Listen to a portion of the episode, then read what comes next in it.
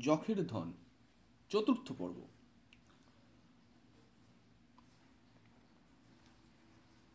বিমল চিন্তিতের মতো বললে, তাই তো? এ আবার কে? করালির চর নয় তো? করালি কিন্তু সে কি করে জানবে? আজ আমরা এখানে আছি। হয়তো করালি আমাদের চালাকি ধরে ফেলেছে। সে জানতো আমরা দু চার দিন পরেই আবার আসামে যাব। আসামে যেতে গেলে এ পথে আসতেই হবে। তাই সে হয়তো এইখানে এতদিন ঘাঁটি আগলে বসেছিল। অসম্ভব নয়। আচ্ছা একবার নেমে দেখা যাক। করালি, এই গাড়ির কোনো কামরায় লুকিয়ে আছে কিনা? এই বলেই বিমল প্ল্যাটফর্মের উপর নেমে এগিয়ে গেল। গাড়ি যখন ছাড়ে ছাড়ে, বিমল তখন ফিরে এলো। আমি বললুম কি দেখলে? কিছু না, প্রত্যেক কামরায় তন্ন তন্ন করে খুঁজেছি, করালি কোথাও নেই, বোধহয় আমরা মিছে সন্দেহ করছি। বিমলের কথায় আবার আমি খানিকটা নিশ্চিন্ত হলুম। যদিও মনের মধ্যে কেমন একটা খটকা লেগে রইল। গাড়ি ছেড়ে দিলে। বিমল বললে, ওহে কুমার, এই বেলা যতটা পারো ঘুমিয়ে নাও। আসামে গিয়ে পড়লে হয়তো আমাদের আহার, নিদ্রা একরকম ত্যাগ করতেই হবে। বিমল বেঞ্চির উপরে আহ বলে শটান লম্বা হলো। আমিও শুয়ে পড়লুম। সুখের বিষয়, এ কামরায় আর কেউ ছিল না। সুতরাং ঘুমে আর ব্যাঘাত পড়বার ভয় নেই। আমরা এখন খাসিয়া পাহাড়ের মধ্যে দাঁড়িয়ে আছি। সামনে বুদ্ধদেবের এক পাথরের মূর্তি। গভীর রাত্রি, আকাশে চাঁদ নেই, সব দিকে অন্ধকার। মাথার অনেক উপরে তারাগুলো টিপ টিপ করে জ্বলছে। তাদের আলোতে আশেপাশে ঝাপসা ঝাপসা দেখা যাচ্ছে অনেকগুলো পাহাড়ের মাথা। আমার মনে হলো সেগুলো যেন বড় বড় দানবের কালো কালো মায়া মূর্তি। তারা যেন প্রেতপুরীর পাহারাওয়ালার মতো ওত পেতে হুমড়ি খেয়ে রয়েছে। এখনই হুড়মুড় করে আমাদের ঘাড়ের উপরে ঝাঁপিয়ে পড়বে। চারিদিক এত স্তব্ধ যে গায়ে কাঁটা দেয়। বুক ছ্যাঁত করে। শুধু রাত করছে। ঝিমঝিম ঝিমঝিম আর ভয়ে কেঁপে গাছপালা করছে। সরসর সরসর বিমল চুপি চুপি আমাকে বললে, এই বুদ্ধদেবের মূর্তি, এইখানেই জকের ধন আছে। হঠাৎ কে খলখল করে হেসে উঠল। সে বিকট হাসির প্রতিধ্বনি যেন পাহাড়ের মাথাগুলো টপকে লাফাতে লাফাতে কোথায় কত দূর কোন চির অন্ধকারের দেশের দিকে চলে গেল। আমি স্তম্ভিত হয়ে গেলাম। রামহরি আঁতকে উঠে দুহাতে মুখ ঢেকে ধূপ করে বসে পড়ল। বাঘা আকাশের দিকে মুখ তুলে ল্যাজ গুটিয়ে কেউ কেউ করে কাঁদতে লাগল। বিমল সাহসে ভর করে বললে, কে হাসলে? আবার সেই খল খল করে বিকট হাসি। কে যে হাসছে, কিছুই দেখা যাচ্ছে না। তবে সে হাসি নিশ্চয়ই মানুষের নয়। মানুষ কখনো এমন ভয়ানক হাসি হাসতে পারে না। বিমল আবার বললে, কে তুমি? হাসছ? আমি? উফ, সে শহর কি গম্ভীর। কে তুমি? সাহস থাকে? আমার সামনে এসো। আমি তোমার সামনেই আছি। মিথ্যে কথা। আমার সামনে খালি বুদ্ধদেবের মূর্তি আছে। আমাকে বুদ্ধদেবের মূর্তি ভাবছ? চেয়ে দেখো ছোকরা, আমি জক বুদ্ধদেবের সেই মূর্তিটা একটু একটু নড়তে লাগল। তার চোখ দুটো ধকধক করে জ্বলে উঠল। বিমল বন্দুক তুললে, মূর্তিটা আবার খলখল করে হেসে বললে, তোমার বন্দুকের গুলিতে আমার কিছুই হবে না। বিমল বললে, কিছু হয় কি না দেখাচ্ছি? সে বন্দুকের ঘোড়া টিপতে উদ্যত হলো। আকাশ কাঁপানো স্বরে মূর্তি চেঁচিয়ে বললে, খবরদার, তোমার গুলি লাগলে আমার গায়ের পাথর চটে যাবে। বন্দুক ছুড়লে তোমারই বিপদ হবে। হোক গে বিপদ, বিপদকে আমি ডরাই না। জানো, আমি আজ হাজার হাজার বছর ধরে এইখানে বসে আছি, আর তুমি কালকের ছোকরা হয়ে আমার শান্তি ভঙ্গ করতে এসেছ? কি চাও তুমি? গুপ্তধন। গুপ্তধন চাও? ভারী তো আম্বা। এই গুপ্তধন নিতে এসে এখানে তোমার মতো কত মানুষ মারা পড়েছে তা জানো? ওই দেখো, তাদের শুকনো হাড়। মূর্তির চোখের আলোতে দেখলুম একদিকে মস্ত বড় হাড়ের ঢিপি। হাজার হাজার মানুষের হাড়ে সেই ঢিপি অনেকখানি উঁচু হয়ে উঠেছে। বিমল একটুও না দমে বললে, ও দেখে আমি ভয় পাই না, আমি গুপ্তধন চাই। আমি গুপ্তধন দেব না। দিতেই হবে। না না না। তাহলে বন্দুকের গুলিতে তোমার আগুন চোখ কানা করে দেব। গর্জন করে মূর্তি বললে, তার আগেই তোমাকে আমি বধ করব। তুমি তো পাথর, এক পায়ে গুতে পারো না। আমি তোমার নাগালের বাইরে দাঁড়িয়ে আছি। তুমি কি করবে? চেয়ে দেখো, এখানে চারিদিকেই আমার প্রহরীরা দাঁড়িয়ে আছে। আমার হুকুমে এখনই ওরা তোমাদের টিপে মেরে ফেলবে। কোথায় তোমার প্রহরী? প্রত্যেক পাহাড় আমার প্রহরী। ওরাও তো পাথর, তোমার মতো নড়তে পারে না।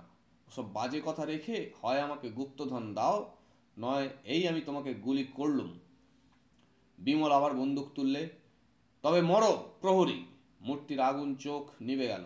সঙ্গে সঙ্গে পলক না যেতেই অন্ধকারের ভিতর অনেকগুলো পাহাড়ের মতো মস্ত বড় কি, কতকগুলো লাফিয়ে উঠে আমাদের উপর হুড়মুড় করে এসে পড়ল। বিষম এক ধাক্কায় মাটির উপর পড়ে অসহ্য যাতনায় চেঁচিয়ে আমি বললুম, বিমল বিমল! আমার ঘুম ভেঙে গেল। চোখ মেলে দেখলুম রেলগাড়ির বেঞ্চের উপর থেকে গড়িয়ে আমি নিচে পড়ে গেছি। আর বিমল আমার মুখের উপর ঝুঁকে বলছে, ভয় কি কুমার? সেই রাস্কেল পালিয়েছে। তখনও স্বপ্নের ঘোর আমার যায়নি। আমি ভয়ে ভয়ে বললুম জক আর নেই? বিমল আশ্চর্যভাবে বললে, জকের কথা কি বলছো কুমার? আমি উঠে বসে চোখ কচলে অপ্রস্তুত হয়ে বললুম, বিমল, আমি এতক্ষণ একটা বিদঘুটে স্বপ্ন দেখছিলাম, শুনলে তুমি অবাক হবে। বিমল বললে, আর গাড়ির ভিতরে এখনই যে কাণ্ডটা হয়ে গেল, তা মোটেই স্বপ্ন নয়, শুনলে তুমিও অবাক হবে। আমি হতবম্বের মতো বললুম, গাড়ির ভিতরে আবার কি কাণ্ড হলো? বিমল বললে, একটা চোর এসেছিল। চোর? বলো কি? হঠাৎ ঘুম ভেঙে দেখি একটা লোক আমাদের ব্যাগ হাতড়াচ্ছে। আমি তখনই উঠে তার রগে একটা ঘুষি বসিয়ে দিলুম। সে ঠিকরে তোমার গায়ের উপরে গিয়ে পড়ল। সঙ্গে সঙ্গে তুমিও আতকে উঠে বেঞ্চির তলায় হলে চিৎপাত। লোকটা পড়েই আবার দাঁড়িয়ে উঠল।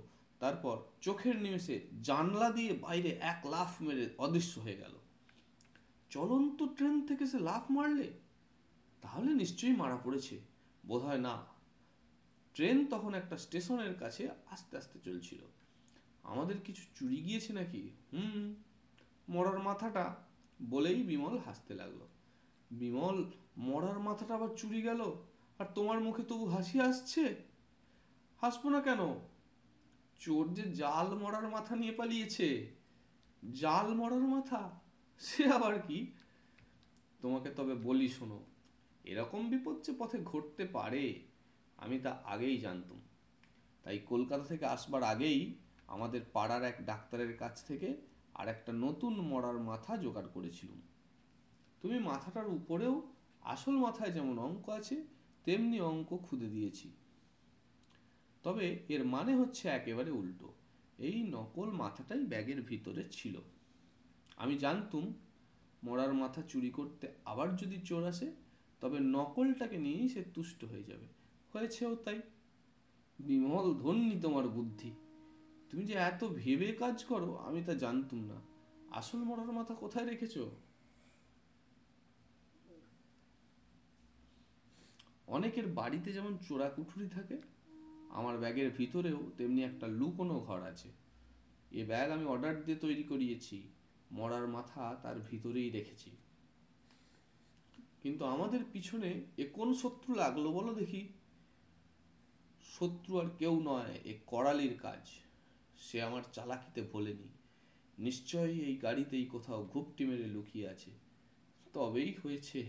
কুমার, আবার তোমার ভয় হচ্ছে নাকি? ভয় হচ্ছে না, কিন্তু ভাবনা হচ্ছে বটে। এই দেখো না, করালির চর যদি আজই ঘুমন্ত অবস্থায় আমাদের বুকে ছুরি বসিয়ে দিয়ে যেত করালি আমাদের সঙ্গে নেই। এই ভেবে আমরা অসাবধান হয়েছিলাম বলেই আজ এমন কাণ্ড ঘটল।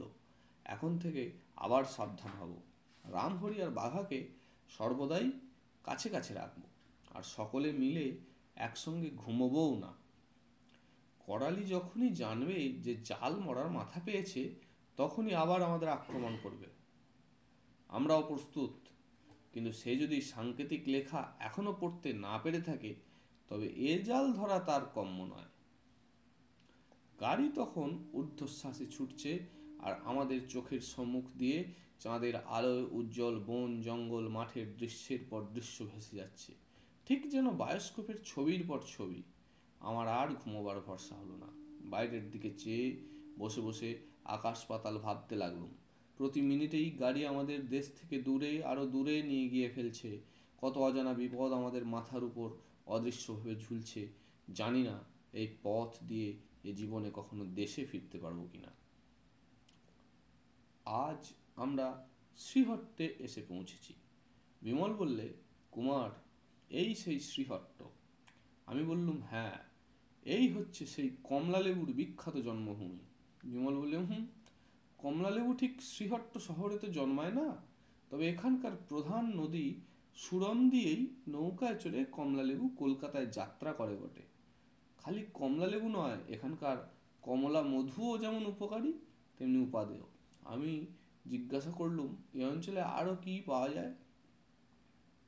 পাওয়া যায় অনেক জিনিস, যেমন আলু, কুমড়ো, শশা, আনারস, তুলো, আখ, তেজপাতা, লঙ্কা, মরিচ, ডালচিনি আর চুন প্রভৃতি। এসব মাল এসব অঞ্চল থেকেই রপ্তানি হয়। কিন্তু এখানকার পান সুপুরির কথা শুনলে তুমি অবাক হবে। অবাক হব? কেন? বাংলাদেশের মতো এখানে পানের চাষ হয় না, কিন্তু এদেশে পানের সঙ্গে সুপারির বড় ভাব। বনের ভিতরে প্রায় দেখবে, সুপারি কুঞ্জেই পান জন্মেছে, সুপারি গাছের দেহ জড়িয়ে পানের লতা উপরে উঠেছে। তাছাড়া এখানকার সফলাং আরেকটি বিখ্যাত জিনিস। সফলাং সে আবার কি? কেশুরের মতো একরকম মূল। খাসিয়ারা খেতে বড় ভালোবাসে। সারাদিন আমরা শ্রীহট্টেই রইলুম। এখান থেকে আমাদের গন্তব্যস্থান খাসিয়া পাহাড়কে দেখতে পেলুম। মনে হলো এর বিশাল বুকের ভিতর না জানি কত রহস্যই লুকানো আছে। সে রহস্যের মধ্যে ডুব দিলে আর থই পাবো কিনা, তাই বা কে বলতে পারে? এ তো আর কলকাতার রাস্তার কোনো নম্বর জানা বাড়ির খোঁজে যাচ্ছি না? এই অশেষ পাহাড়, বন, জঙ্গলের মধ্যে কোথায় আছে চকের ধন? কি করে আমরা তা টের পাবো? এখনও পর্যন্ত করালি বা তার চরের কোনো টিকি টিকি পর্যন্ত দেখতে না পেয়ে আমরা তবু অনেকটা আশ্বস্ত ছিলুম। বুঝলাম, জাল মরার মাথা পেয়ে করালি এতটা খুশি হয়েছে যে আমাদের উপরে আর পাহারা দেওয়া দরকার মনে করছে না। বাঁচা গেছে। এখন করালির এই ভ্রমটা কিছুদিন স্থায়ী হলেই মঙ্গল। কারণ তার মধ্যেই আমরা কেল্লা ফতে করে নিশ্চয়ই দেশে ফিরে যেতে পারব। মাঝরাতে স্টিমারে চড়ে সুরমা নদী দিয়ে পরদিন সকালে ছাতকে গিয়ে পৌঁছলুম। সুরমা হচ্ছে শ্রীহট্টের প্রধান নদী। ছাতকও এই নদীর তীরে অবস্থিত।